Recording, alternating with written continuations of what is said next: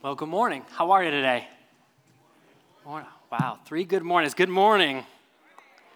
Good. We'll get you woken up. All right. It's good to be with you. Uh, my name is Chris Warzowski. I have the privilege of serving as one of our campus life pastors at the Lewis Center campus.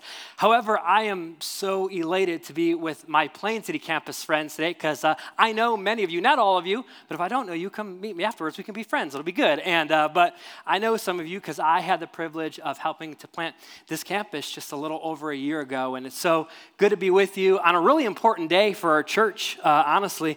Uh, we've been in a series uh, for a few weeks that we call Wide Open World. And so uh, this series is, is really key for us as we think about missions and our Wide Open World offering. And really the, uh, the centerpiece of this series is one of our core values. We have five core values at LifePoint, and one of them is reaching priority. And what we mean by that is we're willing to do whatever it takes, whatever it takes to reach the one. And, and we believe that as we say yes to God, that he is both able, everybody say able. able. This is good. And he is also faithful. Everybody say faithful. faithful. Good. Y'all are on it now, all right? I got you at the good morning. Now you're, now you're ready to go. Yes, we believe that as we say yes to God, that he is both able and faithful. Uh, I recently read a, a story about a man named uh, Sandeep, who's in Southeast Asia, and he's a, a partner with our network of churches. And Sandeep just felt a burden to, to really leave his home and go in his region of the world and, and just go reach people for Jesus. And he ended up reaching a remote city where families hadn't eaten anything for about three days. As soon as he got there, he knew this is this is why I said yes to God. And so he gets there, and, and he found the right community to serve. And so he got um, he got on the phone with our network. Our network of churches was able to resource him, and they were able to distribute ration kits of flour, lentils, and spices. And he asked the villagers there if they wanted to uh, hear about a man named Jesus who called himself the bread of life. And there was a young man in the village who replied and said this to Sandeep. He said, "You, a stranger, you came and you cared for us. We don't know why, but we want to listen to anything you will tell us about your God." Just by Sandeep saying yes, one, a whole community of people, people ended up having the resources they needed for survival and life-saving nutrition. And God took Sandeep's yes, and through Sandeep and through our network of churches, you know, in that region, seven thousand people have now heard the gospel and had access to life-saving nutrition. Sandeep just simply said yes to God, and God was both able and he was faithful. You know, throughout the scriptures, God has been telling us the grand story of redemption. And we see how God uses different individuals in different contexts, in different times, and even in different cultures to move the story forward. Um, but God doesn't just tell the story.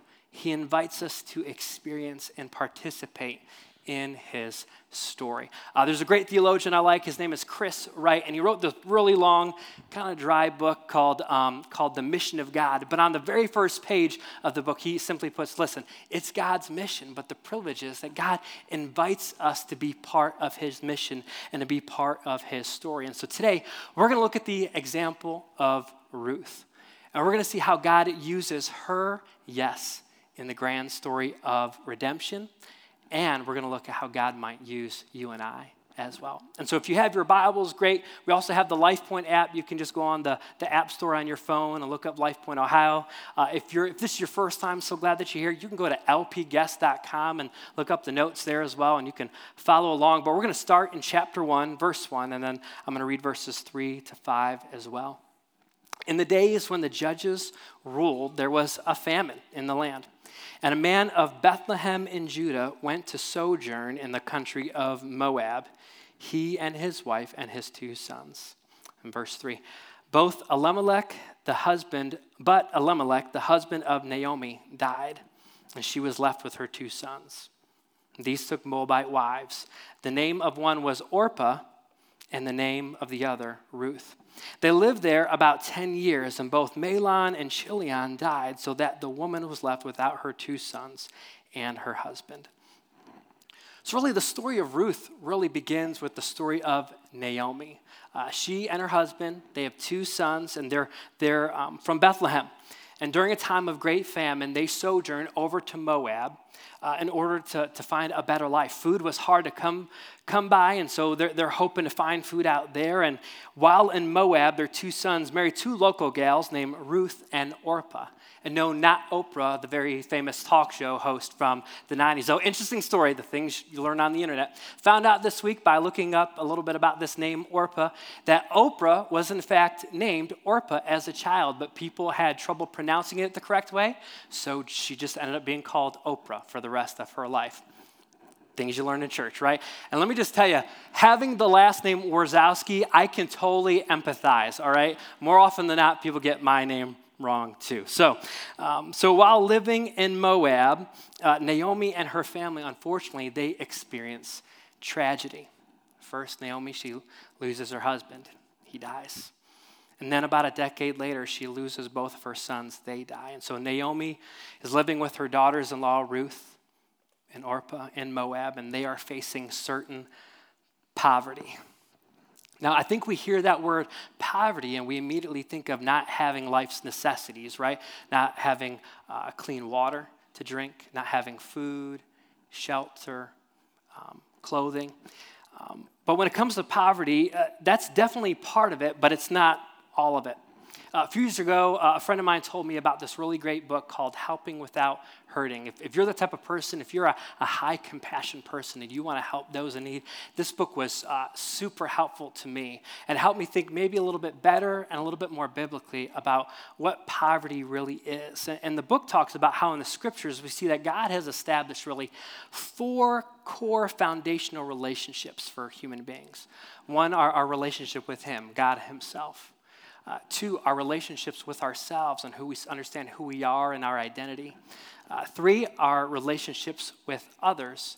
And four, our relationship with creation. And when all of these relationships are functioning in the way that they're designed, that's where we see human flourishing, which is what we all want, right? We want to flourish. We want to see people flourish. We want to see our friends and our families, our neighborhoods, our community, our country, the world. We want to see people flourish, but the problem is poverty is when brokenness enters into any of these foundational relationships.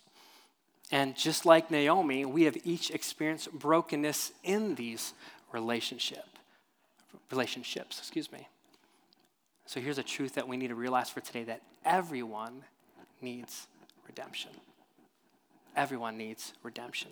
One, Naomi experiences uh, brokenness in her relationship with God. In, in the face of famine, her and her family, they move away from Bethlehem uh, towards their people and towards Moab. And at, at this point in the history of God's people, you think about in the context of the scriptures, at this point, there was a significant correlation of your proximity to God's people and your proximity to the tabernacle where God's presence was set to be. Your proximity to that really had to do a lot with your proximity to God, but they move away from that, away from Him and towards Moab, a place where there was a lot of spiritual poverty. Uh, Moab was a place known to have idols that the book of First Kings called abominations. Uh, part of this was because there's a reference to human sacrifice um, being in correlation with worship of some of these gods. It was not a great place. It was spiritually impoverished. And this helps us, maybe it reminds us that we all need spiritual redemption because we all experience spiritual poverty. Every one of us, Romans three twenty-three tells us that every one, every one of us, we have fallen short of God's standard. Romans three says that God's glory, His standard, every one of us have sinned and we've fallen short of that. And so what happens is sin creates a fracture. It creates brokenness and separation between us and a perfect, holy God. And so what do we need? We need someone to redeem us, someone to restore us, to heal that brokenness and restore us back to God. Brokenness in Naomi's relationship with the rest of creation also brought poverty into her life. This is where we see the famine. It causes her family to move from their homeland. First, it takes her husband's life, and then the family, the famine eventually takes her son's. Now, because her husband and sons are no longer alive and the type of culture that they and time that they live, she is really bereft of the opportunity for a livelihood. In that culture, older widows were some of the most economically marginalized people in the world. Brokenness has entered Naomi's relationship with others. Because of death, relationships that matter to her are no longer present. And for so many of us, for you and for I, we have experienced that before. We know what that's like. Uh, this past week, I had the privilege of leading a funeral for a really fantastic lady. She was a mother, grandmother, great-grandmother, in a lot of ways the spiritual rock of her family. And as I talk with her family, her kids, and some of her grandkids, just realize that there's just a sense of lostness, of just brokenness, that they can no longer have conversations. They can no longer lean on her wisdom, right? You and I have, we have felt that before, whether relationships are now absent because of death or they're strained through conflict. We experience almost a sense of relational malnourishment when a relationship that was important to us is no longer there. And brokenness has entered Naomi's relationship with herself as, as well, especially in regard to her identity.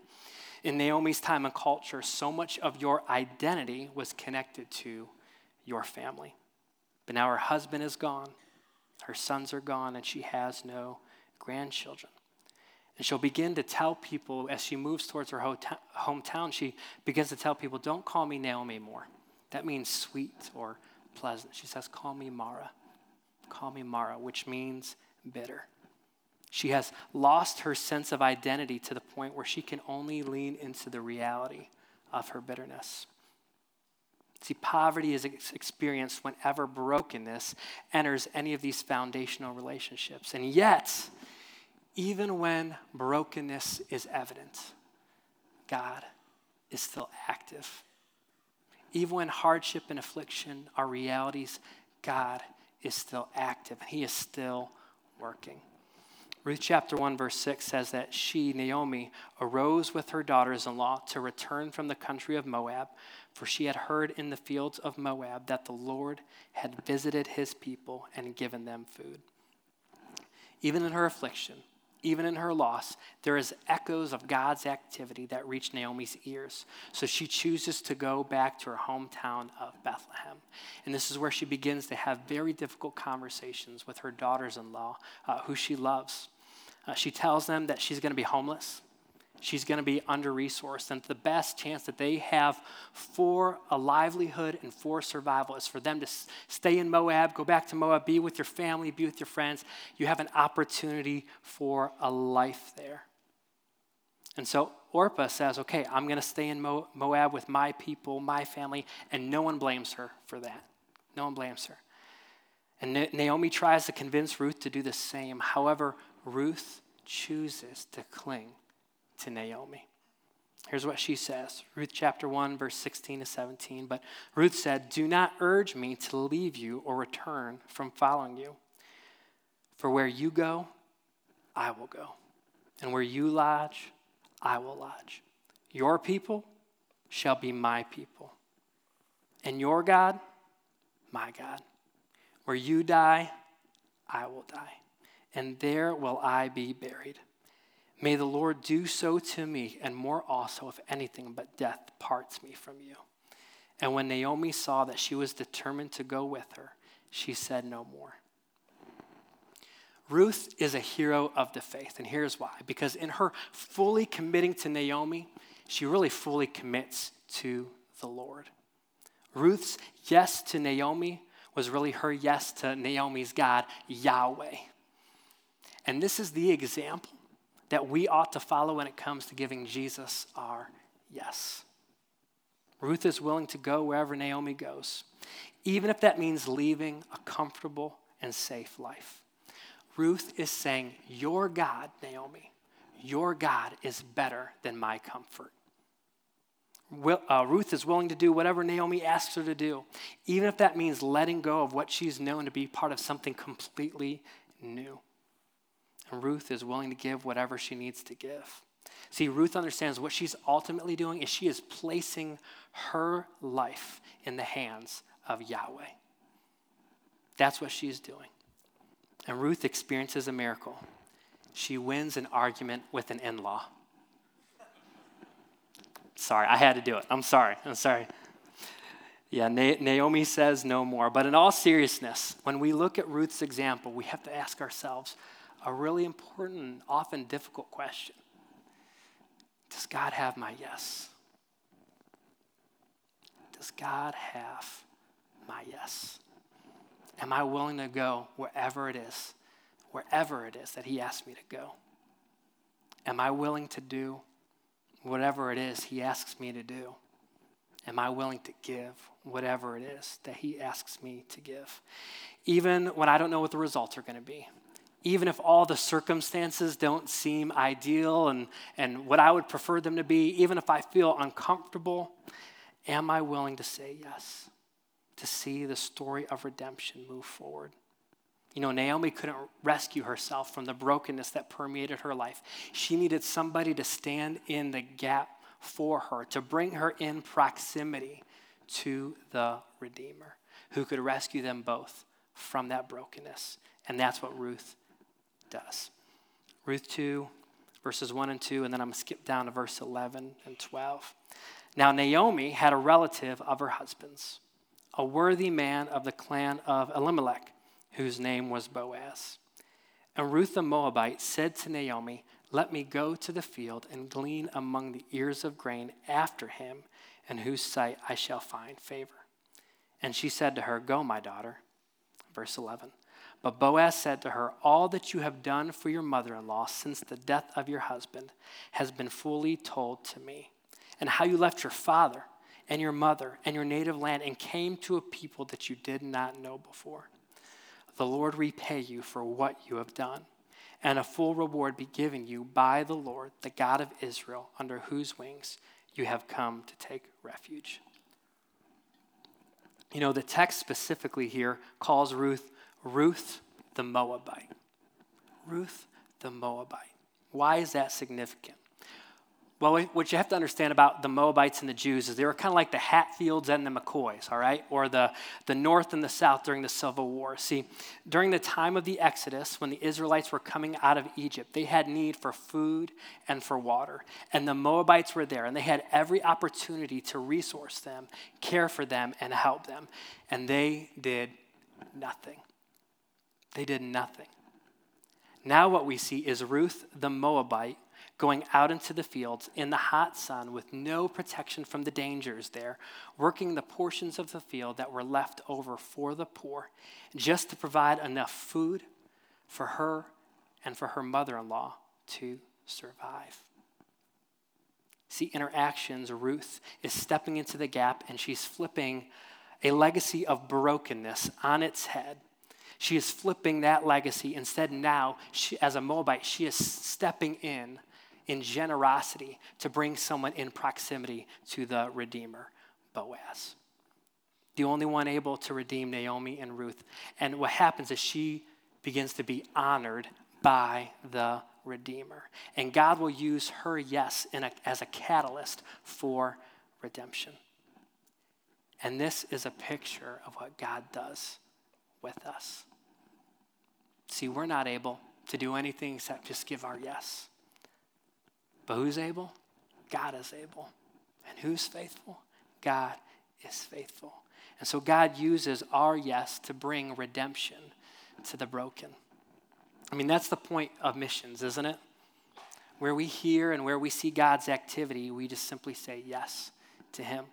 And we trust him to bring redemption wherever there is brokenness, because we want people in Ohio, and we want people in the Midwest, and we want people in and throughout the world to come to know the Redeemer. So here's what we're going to do. Beginning today through next Saturday, everything that's given financially is going to go to missions. This is something we do every year across our campuses. This is our church's way across all of our campuses to say yes to God. God, what, where do you want us to go? What do you want us to do? What do you want us to give? And we're going to trust you that you are able and that you are faithful to accomplish your mission in the world. So here's what I'm going to do. I'm going to ask you to do the same thing that our family is going to do this week. We're going to pray. And we're going to seek the Lord, and we're asking God, God, what does obedience look like for us? What does obedience look like? What should our yes look like? God, show us what that is, and we're going to say yes to you. Now, some of us, we're going to give our normal offerings, and that's awesome. But for some of us, God is going to ask you to do a little bit more, maybe abundantly more. And that's awesome too. So last year, our Wide Open World offering was two hundred two thousand dollars. Last year, we were able to send eighty-four people to eight different countries across five different continents, and we were blessed to see over four hundred people come to Christ. four hundred people. In addition to giving half of that to support our partners who are planting churches. So here's what we're praying for this year. We're praying for three hundred twenty-five thousand dollars. We want to send at least one hundred fifty people short-term on trips. And we want to see at least two families or individuals go on longer-term missions. There is so much opportunity for us to say yes to God and just trust that he's faithful. That as we say yes, people are going to experience the Redeemer. So there's this uh, collegiate pl- uh, church planting network in Iowa, and what they do is they plant a church near a college campus. They begin a ministry for students there, and as freshmen come in, they build relationships, invite them to be part of their ministry. They begin to disciple them and give them for a vision for when they graduate, where what college can they go to where they can plant a church and then have a ministry, and they multiply campuses that, that way. Over the past ten years, this collegiate uh, church planting network that we partner with, they've been able to cover almost the entire Big Ten. Um, and so this year, we're going to partner with their newest church plant at Purdue University. All right, any Purdue fans in here? Because this is your opportunity, okay? Ready? Boiler up, right? Hammer down. All right, good, good. All right, Purdue fans. So listen, we're showing a picture of Jordan and Jeff. Jessamy Adams, uh, they're leading our plant there at Purdue. Um, pray for them, but we're excited to partner with them and what God is going to do through them, through that church there. Um, you know, it's funny. Uh, why would really sharp college students take less in terms of income to try to reach people who don't always really care a ton? Think about that for a second.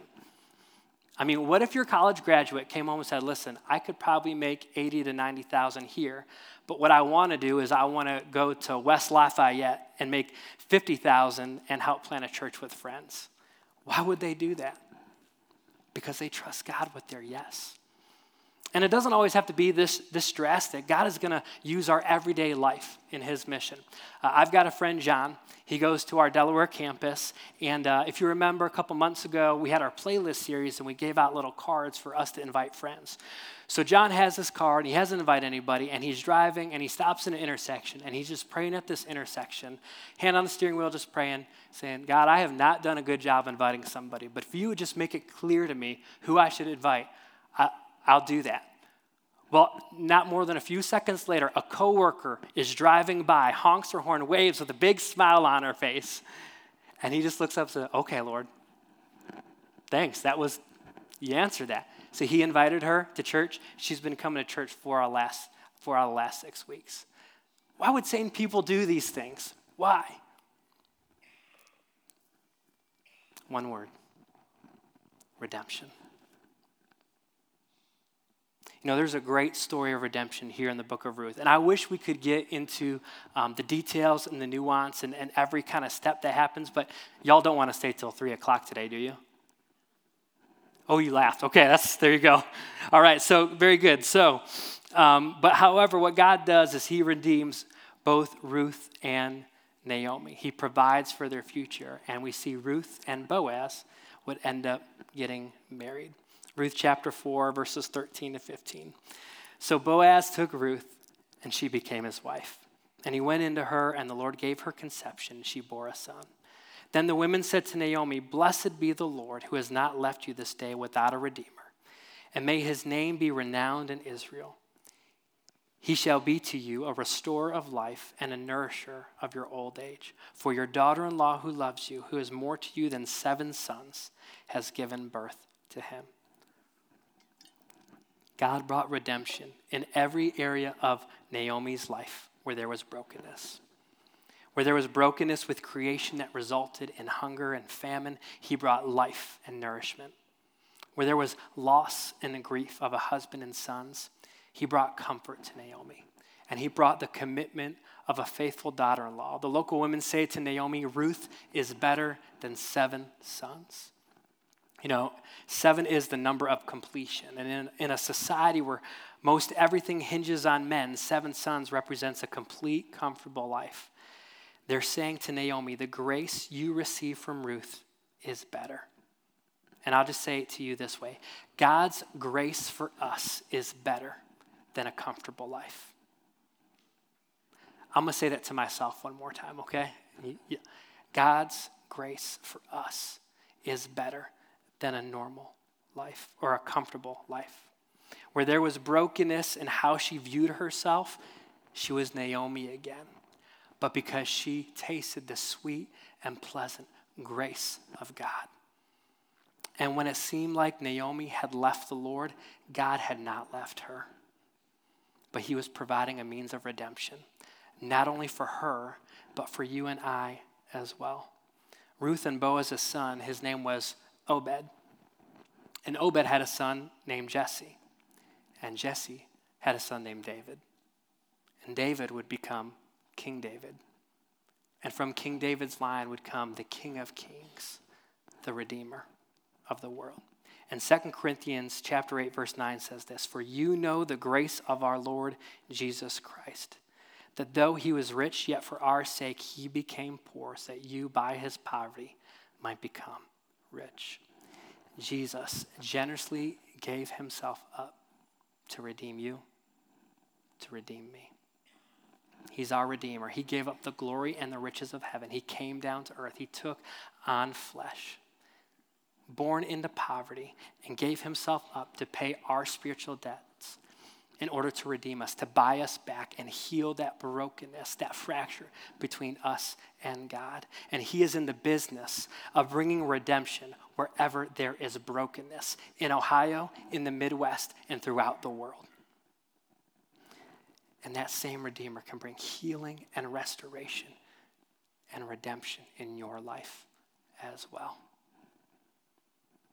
If you don't have that God relationship through Christ, you can step into that today by simply saying yes to Jesus. I want to give you an opportunity to do that now. Would you bow your heads? Lord, we thank you that you are the great Redeemer. Lord, you have not left us to our brokenness, but you came to us and you offered yourself up so that we might have a relationship with God the Father again. So if you're here this morning and you've never said yes to Jesus, you've never said, Jesus, I know you're enough to forgive me for my sin. I know you're enough to bring me into relationship with God. This is your opportunity. You just simply say yes to him. And God, for any of us in this room that are feeling the effects of brokenness, maybe we have conflict with a friend or with family. Maybe we're wrestling with loss and grief. God, maybe there's financial need, relational need, whatever it is. God, you are in the business of redemption. Lord, would you meet us at those places where we have need? Would you meet us, meet us at those places of brokenness? And God, would you help us taste your sweet and your pleasant grace? And God, for us as a church, Lord, help us to join you. God, would you give us the faith and the courage to say yes to you? To do whatever it is that you ask us to do, to go wherever it is that you ask us to go and give whatever it is that you ask us to give. God, I pray that our yes would be on the table for whatever it is, God, and that we would trust you in your faithfulness, Lord. It's in the name of Jesus we pray. Amen.